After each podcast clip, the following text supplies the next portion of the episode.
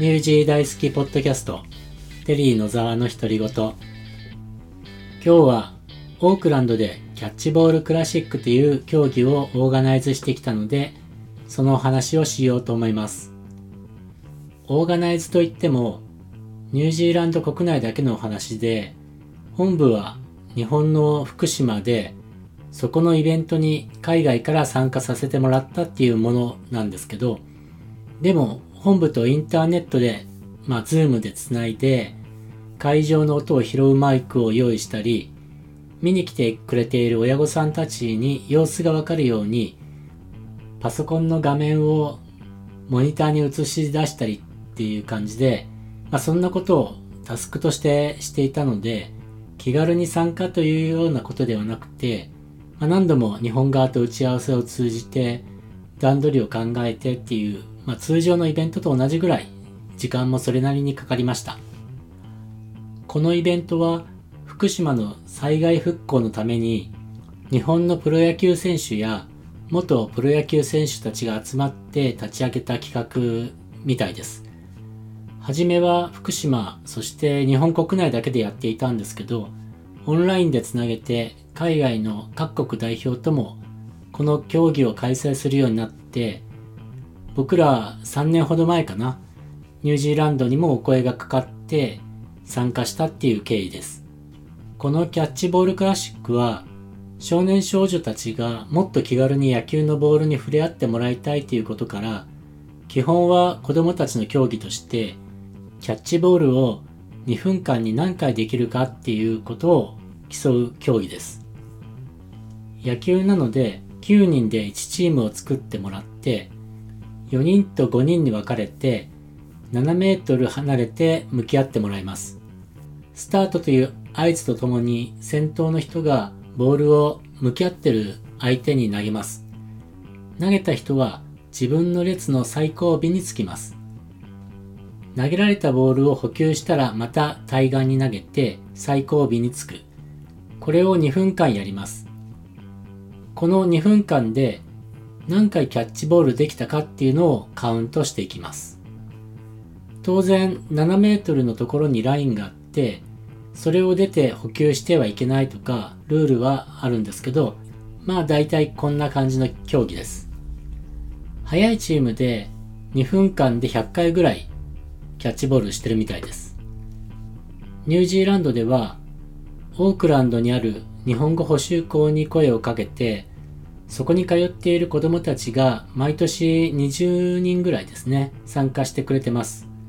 まあ20人なので2チーム参加してます。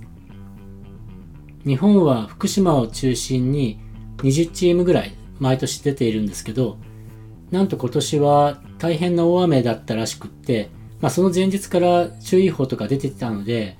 大丈夫かなとか思ってたんですけど、試合会場に子供たちがたどり着けないという事態が発生していて、今年は海外チームと福島の試合会場に集結した元プロ野球選手や女子野球選手たちの競技になってしまいました。まあ、正直言ってですね、あの少なくともニュージーランドは大会当日集まってそこからルール説明やボールの投げ方とかを大人たちに教わってっていう、まあそういうレベルなので、まあいいとしても、日本の子供たちは、この日のためにたくさん練習してきていると思うんですよね。なので雨でやれないっていうのは本当にちょっとかわいそうな気がしました。それでも大会主催者の福島の方々は、笑顔で最後までこの大会を進行してくれて、すごいと思います。福島の子供たちによる余興ダンスなんかも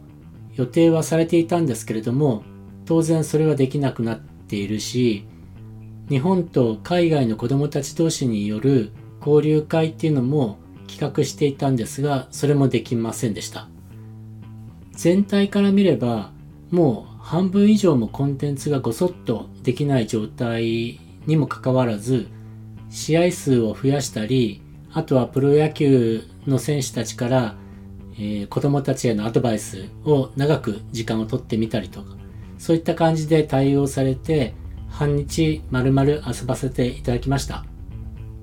オーガナイズしてくれた人たち全員にお礼を申し上げたいと思います。そしてニュージーランドチームといえば、子供たちは3年前よりもはるかに上手くなっていて、スポンサーになってくれている、まあ、お菓子を毎回持ってきてくれている明治ニュージーランドさんもとっても驚いていました。今回はオークランド総領事館の総領事も駆けつけてくれて、なんと少年時代は野球が好きでやっていたっていうことだったので、子供たちに混じって一緒にキャッチボールを楽しんでました。いつも思うことですけど、こうして子供たちに勉強以外の何か楽しめるものを提供している時って、まあ本当に自分が楽しいです。子供たちのあの笑顔を見るだけでも報われると思います。何度も言ってるんですけど、子供たちを守るのは大人の責任だし、子供たち支援っていうのはできる人はどんどんやってほしいと思います。誰の子供とか、どこの国の子供とか、全然そういうのは関係なくて、子供たちは宝。本当にそう思います。昨日参加してくれたみんなありがとうございました。そして昨日はその大会が終わった後、7時過ぎだったかな。それからオーガナイズした大人たちはみんなでラーメン屋に行って、まあ、山盛り食べて解散っていうことになりました。このオーガナイズしてくれている大人たちは当然全員ボランティアでやっていて休日の打ち合わせとか子供たちへのピザ代とか、まあ、当日会場内でのセッティングとか親御さんたちへの対応とか、まあ、誰一人愚痴なんか言わないでやってます。みんな野球が好きだし、子供たちが好きなんだと思います。なんだかんだ理由をつけて、そのメンバーで中華を食べに行くことも、まあ、まあまあ定例化しつつあるんですけど、その定例会では、日本のプロ野球の試合結果とか、試合中のプレーについて、まあ、それはそれは熱く語ってます。まあ、僕はあんまりそういうのはわからないので黙っているんですけど、まあいいおじさんたちがっていうか、もう初老の域ですけど、そういう人たちが野球少年そのまんまの顔で目をキラキラさせながら野球の話をしているっていうのは面白いです。今週はキャッチボールクラシックのお話でした。少し前から10月に開催するジャパフェスに日本の女性アイドルグループ私立恵比寿中学さんが来ますよって話をしてきましたけど、先日はついに SNS も解禁になって、SNS にその情報をまあ載せたんですね。そしたら想像以上に反響がすごくって、特に日本のファンだと思うんですけど、行きますとか、飛行機代が高いとか、そういうコメントをくっつけながらリツイートしてくれていて、ちょっと嬉しかったです。それと同時にイベント側の対応も少し変更しなきゃいけないところも出てきていて、前回3月に行った時以上の出店者の申し込みが